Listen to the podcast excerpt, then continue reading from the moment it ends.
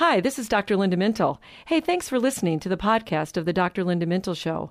Our website is filled with more encouraging interviews, all accessible at myfaithradio.com.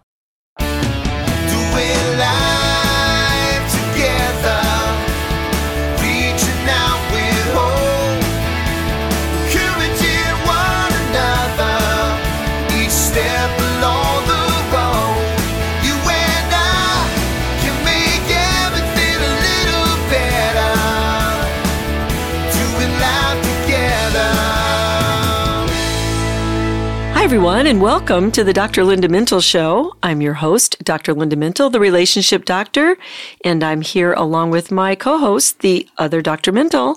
That's my husband, Norm. And every weekend we are here and we're doing life together. And we're so glad you've joined us. And I'll bet most of us realize how close we are to Christmas. I know, it's almost mean, here. It's just around the corner.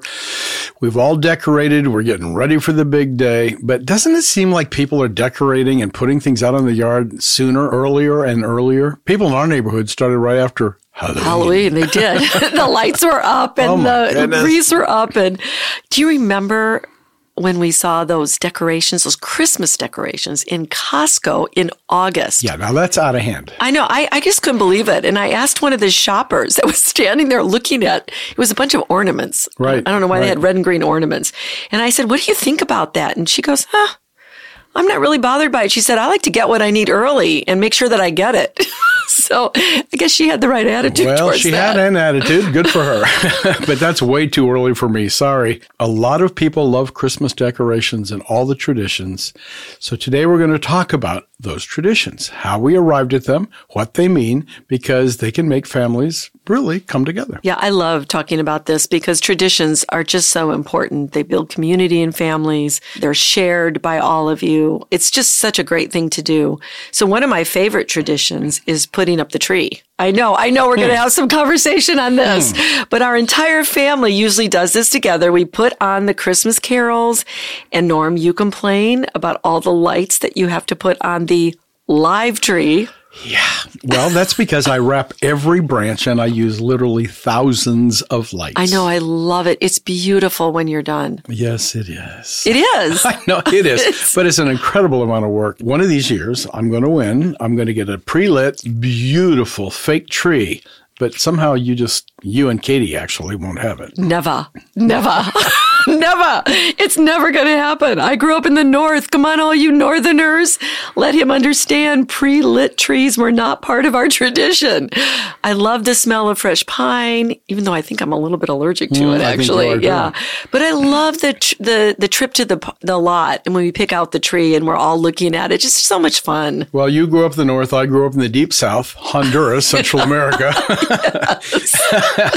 and when I was a child on the mission field, there were pine trees in our country, but they were diseased those Oh. years, and we couldn't use them as Christmas trees. It Oh. was, it was real. We were. I never knew that. Sad. Yeah. I never knew that about your. So I have no idea where he found it, but my dad found one of those little silver artificial trees that are real short, so you had to put them up on a table. Yeah, yeah. And then we had a rotating color wheel, so that the colors always changed. you couldn't put lights on it; it was too small. Oh my goodness. I remember uh, we had a friend who had one of those color wheels. On purpose? Yeah. Yeah. Big tree with the color wheel Oh. going. Yeah. Wow. Such a difference in our experiences Mm-hmm. here, but I'm sure we both had ornaments, Yes, right? yes. Okay, good. and in our family, uh, we have a lot of ornaments that have a lot of special meaning to us. Ones our kids have, have made. Mm-hmm. I'm sure a lot of people save those. They're so cute. They have pictures on them and everything. And one that were gifts to us, ones that we picked up traveling all over the world. I love, we have some from Finland that are my favorite uh, Christmas decorations of all. And we make hot chocolate and we haul out all those decorations from the attic. I just, I love that time, honestly. Well, speaking of trees, did you know that the Christmas tree tradition started back in the 16th century? Wow. German fir trees were decorated indoors and sometimes outside with apples and roses and gilded candies and colored paper even. Now wait, what, how do they get apples on the tree? They just They stick them in in 'em? between? I suppose they would hang Oh, them. okay. I don't know. I, I wasn't there. I don't know. well, speaking of trees, did you know that in the Middle Ages, a popular religious play depicted the story of Adam and Eve's expulsion from the Garden of Eden? A fir tree was used. hanging with apples that used to symbolize the Garden of Eden. Oh. You know, the tree in paradise. The play ended with the prophecy of a Savior coming, and that was often performed during the Advent season. Wow. And then in the 16th century, the German folks used trees that they decorated, sometimes indoors and sometimes out, with apples, again, roses, candies that were gilded, and colored papers. Wow. That's Yeah. pretty that's pretty interesting really. You know, it's believed that Protestant reformer Martin Luther first adorned the trees with light. Oh. So that's I don't know if this is true, but this is what we believe. Well, coming home one December evening, the beauty of the stars shining through the branches of a fir, apparently Norm, inspired him to recreate the effect by pa- placing candles on the branches of a small fir tree inside his home. Now, I'm German, and Germans also, are you ready for this? Hide a pickle in the Christmas tree. No way. Yeah, and the first child to find it gets a small present. The pickle? The pick. well, our daughter would love that. She would eat it. That's a small present. Right. Okay, look, we both have German roots, and neither of us has ever put a pickle I in know. a tree. And our grandparents from Germany did never said I that either. But that's what I read. That's one of the traditions. What can I say? You know, that, so Christmas decorations are definitely part of the tradition. I mean, who doesn't love looking at the window of Macy's in New York City or the way you, the city lights up with all the Mm-hmm. decorations? But let's talk more about the origins of some of those other decorations. I really don't know much about why we decorate the way we do. I just do it. I know. Well, special decorations were used to adorn Christmas trees. Food items such as candies, cookies were used predominantly, and straight white candy sticks were one of those confections that were used as an ornament. Legend has it that during the 17th century, craftsmen created the white sticks of candy in the shape of shepherd's crooks at the suggestion of the choir master at the Cologne Cathedral in Germany. Oh, that kind of makes sense, doesn't Yeah. it? And here's my favorite part. The candy treats were given to children to keep them quiet during ceremonies at the nativity scene. And the custom of passing out the candy crooks at such ceremonies soon spread throughout Europe. So back then, Hmm. Yep. candy keeps them quiet. keeps them quiet until they get until they high. hyped, That's until right. they get hyped up. That's right. Okay, let's talk about the Christmas stocking. Okay. Most all of us hang stockings in, on the fireplace. But did you know how the hanging of stockings began? I did not. Well, here I it is. do not. According to legend, a kindly nobleman grew despondent over the death of his beloved wife and foolishly squandered his fortune. This left his three young daughters without dowries and facing a life of spinsterhood. Well, that's a sad story. But, is, but but, the- enter right. the generous St. Nicholas, who we will talk about a little bit more later. After hearing of the girl's plight, he decided he was going to help. Wishing to remain anonymous, he rode his white horse by the nobleman's house and threw three small pouches of gold coins down the chimney where they were fortuitously captured by the stockings the young women had hung by the fireplace to dry. And not into the fire, obviously. Right, right. Could have been close, right? That makes a really good story, but did you notice we're all saying these are according to legend? right. Okay, here's another one mistletoe. Oh, Okay. We've hung mistletoe in our home, and have. apparently there is a tree behind our backyard with real mistletoe growing in it. Who knew? Well, one of our friends came and said, That's mistletoe. I didn't even know that it grew on trees. That's how bad I am with that.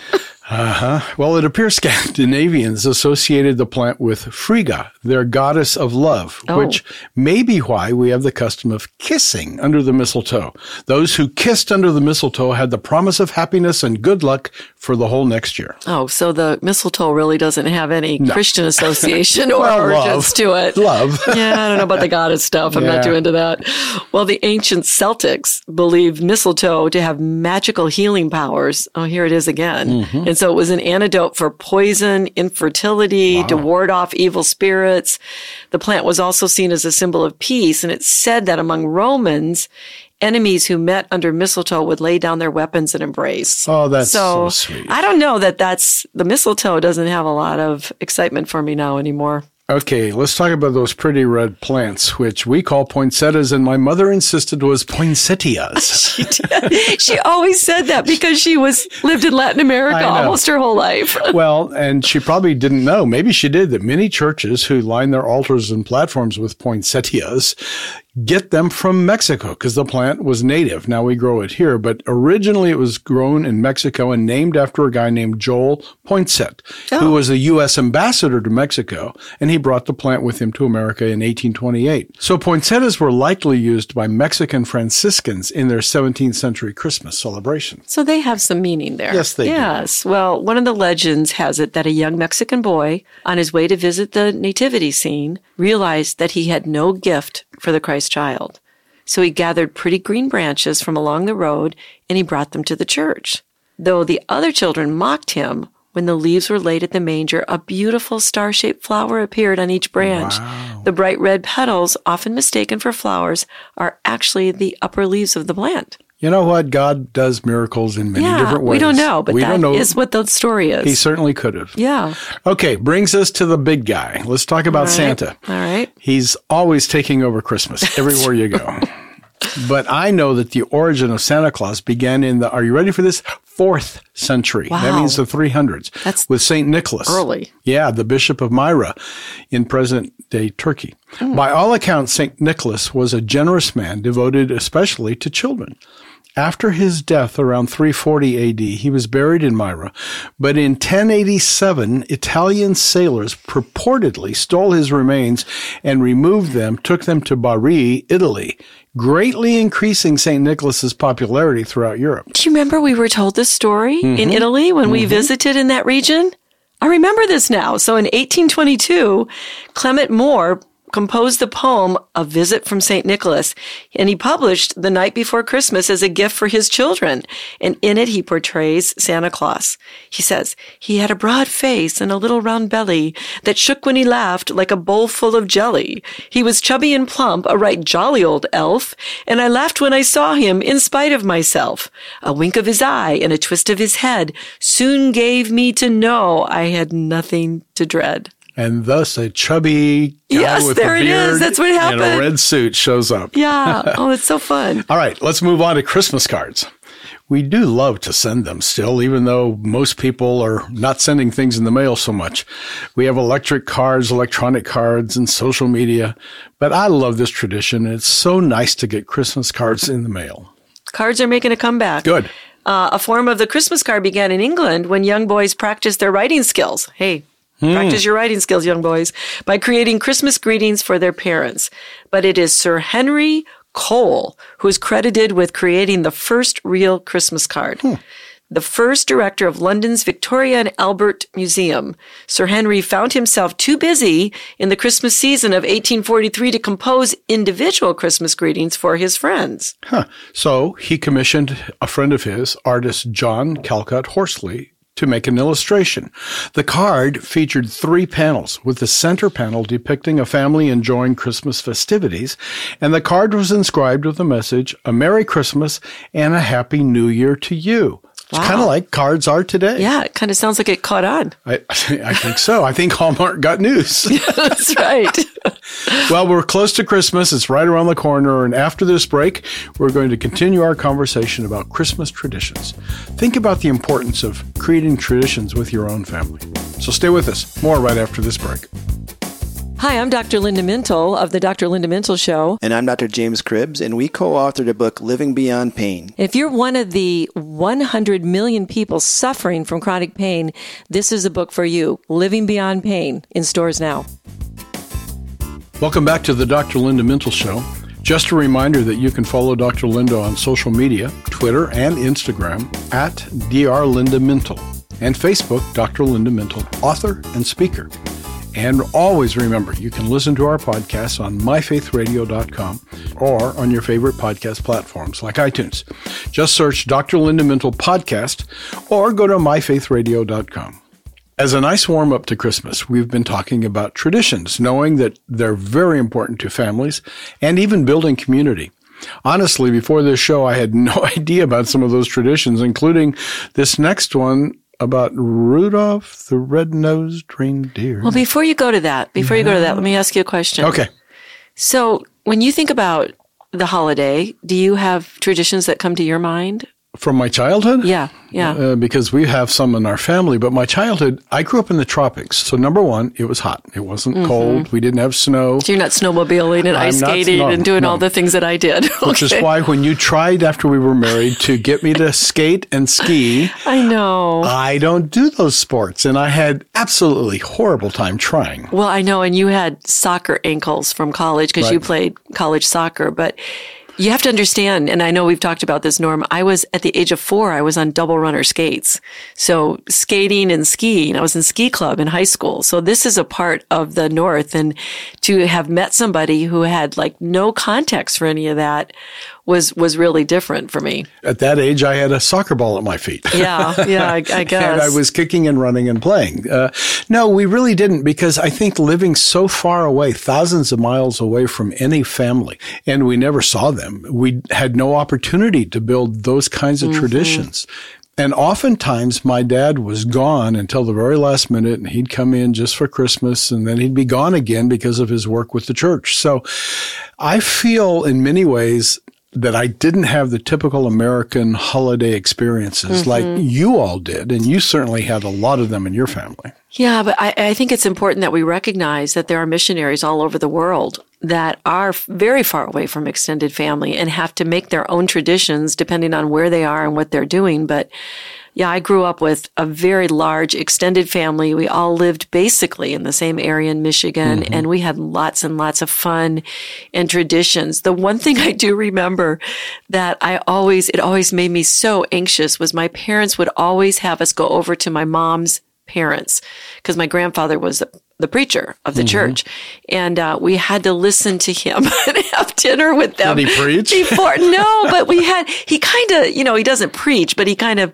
talked a lot about you know the the scripture and and what the night was about and we were just chomping at the bits to Right. get home to open up presents Of but we had to be very respectful of our grandparents i can literally remember sitting in their living room and i even remember what i was wearing and going can we just go? Can we just, can we just be done? We can have this conversation later, but it was a fun tradition when I look back on it. Well, you know, that brings to my mind one thing that might be a tradition for us. My dad always read the Christmas story. Yeah. And we did have that same, could you hurry up, please? Because we need to Yeah. open these gifts. And we're going to talk about that in a little bit because we, we incorporated that in We our that one family. But go back to Rudolph. Okay, now, you mentioned Rudolph. Rudolph. the red-nosed reindeer. yeah. Okay. You tell us about it from Chicago perspective. Yeah. So, you know, we're former Chicagoans, right? And it was really fun to learn that the Chicago based Montgomery Ward Company. Wow. Monkey Ward. Yeah, at department store operators had been purchasing and distributing children's coloring books as Christmas gifts for their customers for several years. Hmm. And so in 1939, Montgomery Ward asked one of their employees to create a book for them in order to save money. This was their a money saving idea. so 34 year old copywriter Robert L. May wrote the story of Rudolph the Red-Nosed Reindeer in 1939. And back then, Norm, 2.4 million copies Oh were goodness. handed out that year. Hmm. Right. Despite the wartime paper shortage, even that was going on, over 6 million copies had been distributed by 1946. And Robert May's story, Rudolph the Red-Nosed Reindeer, was printed commercially then in 1947. And in 1948, a nine minute cartoon of the story was shown in theaters. So when his brother-in-law, songwriter Johnny Marks, wrote the lyrics and a melody for the song Rudolph the Red-Nosed Reindeer, ha, it was on. The phenomenon was born. Have you ever seen that nine minute or what was it you said? Nine minute cartoon of the You story? know what? I bet it's on YouTube. I wonder. We should look for Um, that. Yeah, I know there are cartoons and lots of cartoons with it, but it'd be fun to know what that original one was like. Okay, moment of truth. Are you ready, Norm? I'm ready. Do you like eggnog? Yes, one cup once a year. The problem is you have to buy it in a big carton. I know. you always throw it away. But this is actually an American born tradition. Oh. Hey, we have one. According to reports by Captain John Smith, we all know who that is, the first eggnog made in the United States was consumed in the 1607 Jamestown settlement. oh, wow. Yeah, nog comes from the word grog, which refers to any drink made with rum. As any good sailor would know. Right. It doesn't, are you, I mean, I know you can do non alcoholic versions of that, but is, Sure. isn't rum what goes in it? I think. We my always do the non-alcoholic, Yeah. so I don't know. Yeah, but I think it's rum. Okay, so along with eggnog, as we're talking about Christmas food, how about Christmas pudding? Oh. Once it was called plum pudding, and this one's a British tradition. Also popular, by the way, and obviously in Australia. It has been served throughout history around the Christmas holiday season. According to the Oxford Dictionary, the pudding is, quote, rich boiled pudding made with flour, suet, and dried fruit. Let's. I don't know. What is the that? The pudding itself takes hours to cook, and then it usually is served flaming hot, or actually on fire, flaming. I'm going to have to look up what suet is. I don't know what suet is. it uh, sounds like something from the fireplace. It sounds wrong. I don't. I don't know if it's any good. I don't think I've ever actually had that type I don't of think Christmas so either. pudding. Yeah. However, the making of the pudding norm is legendary for its wish making tradition. Oh. So here's something that goes along with that. So all of those who stir the batter are supposed to make a wish. Sometimes the bakers even drop a coin in the batter, and the person to find it on Christmas is considered the lucky one. Unless he breaks a tooth. Or like you could get choke on that or swallow that coin. It must be a big coin so you can actually see. see it. I I don't so. know. And here's one that's part of our modern day traditions baking cookies or participating in cookie exchanges. Opening gifts, Christmas Eve or day, doesn't make a difference. Making gingerbread houses and more, but please, no more coins in the food. it's just about good food, I think. I'm not putting those coins in there. No. I'm not doing it. And doing an advent calendar and a wreath, caroling, these are all fun things too. Mm. And watching our favorite movies, I know in our house, we can probably recite pretty much every line of How the Grinch Stole Christmas. I think Katie has every line memorized. Oh, She's gonna have a, she even has a sweatshirt. What does it say in her sweatshirt?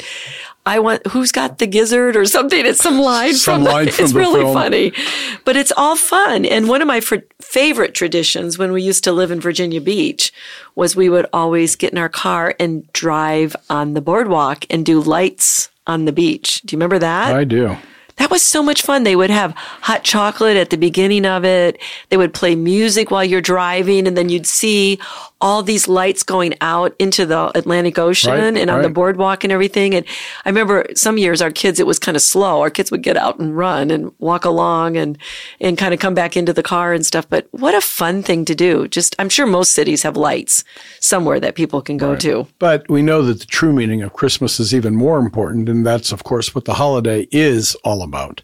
The traditions we're talking to related to the Christmas story are far more important. They are. There are a number of those that are reminders in terms of the significance of the story. Yeah. And one of them is holly. Oh, We decorate with holly. Yes. It has sharp edges, which symbolize the crown of thorns worn by Jesus at his crucifixion, and the red berries represent blood. Hmm. And while that is not exactly a Christmas theme, it reminds us of the centerpiece, reminds us of Christ. right. I also love the idea of donating food to needy families or participating in the Angel's Tree or the Samaritan's Purse shoebox program. I know we, we try to do that every year. Those are great causes and they bring gifts to kids, and it's just a fun way to give back, right? Right. And of course, all the nativity scenes do remind us of the true meaning of Christmas. And again, this came from the Italians who immigrated to America because of poverty and social unrest in the 17 and 1800s. St. Francis of Assisi commissioned a nativity scene to be built and displayed it in front of the Catholic cathedral in Italy where he was priest. And we had the good fortune of being there in We Italy. did. During that Christmas holiday, though, centuries ago, this scene was made to represent the birth of Christ throughout the season and for days afterward. Today, it would take more than a week and over an hour to visit and tour all the nativity scenes in Naples and Rome alone. But I love that we got our nativity scene made from olive wood in Bethlehem. We did. We did. We went to Bethlehem and got that. And let's end with the most important Christmas tradition of all related to the true meaning of Christmas. And of course, that's reading the Christmas story. Over the years, Norm, we've we read it. We have seen it acted out. Our daughter was Mary one year and our son was an angel that gave glory to God. This story is the most important story of all time. It reminds us that Jesus in all his glory gave up everything to come to earth in the form of a man, being born by Mary. And it's so important to include the Christmas story in all the celebrations as a reminder of the true meaning of Christmas. Despite all the fun traditions, let's not lose sight that Jesus is truly the meaning of the season. So find a time to read the Christmas story sometime during your celebration. You may even want to have your family act it out or read different parts. It's all about God showing his love for us by sending his son to be born in a manger. And I used to do that to have the kids not get so anxious, but have them read parts of it. So You we had great family participation. You did. We read it every year on Christmas Eve. It's it's our greatest tradition, and I hope you'll make it part of yours. Well, that's all the time we have for today. Many thanks to our producer and my co-host, Norm Mintle, who makes the show a conversation, and to our technical producer, Katie Sims. From all of us here at Faith Radio, hey, we'll talk to you again next weekend. In the meantime, remember, we're doing life together, and it's better when you don't have to do it alone. Together. Well, thanks for listening to this conversation from the Dr. Linda Mintle Show. These podcasts are available because of listener support. You can make a gift now at myfaithradio.com. And thanks for sharing this audio link with a friend and helping us grow the impact of the Dr. Linda Mintle Show. Also, take a moment to subscribe to the podcast today at iTunes or your podcast player, and you'll never miss a show.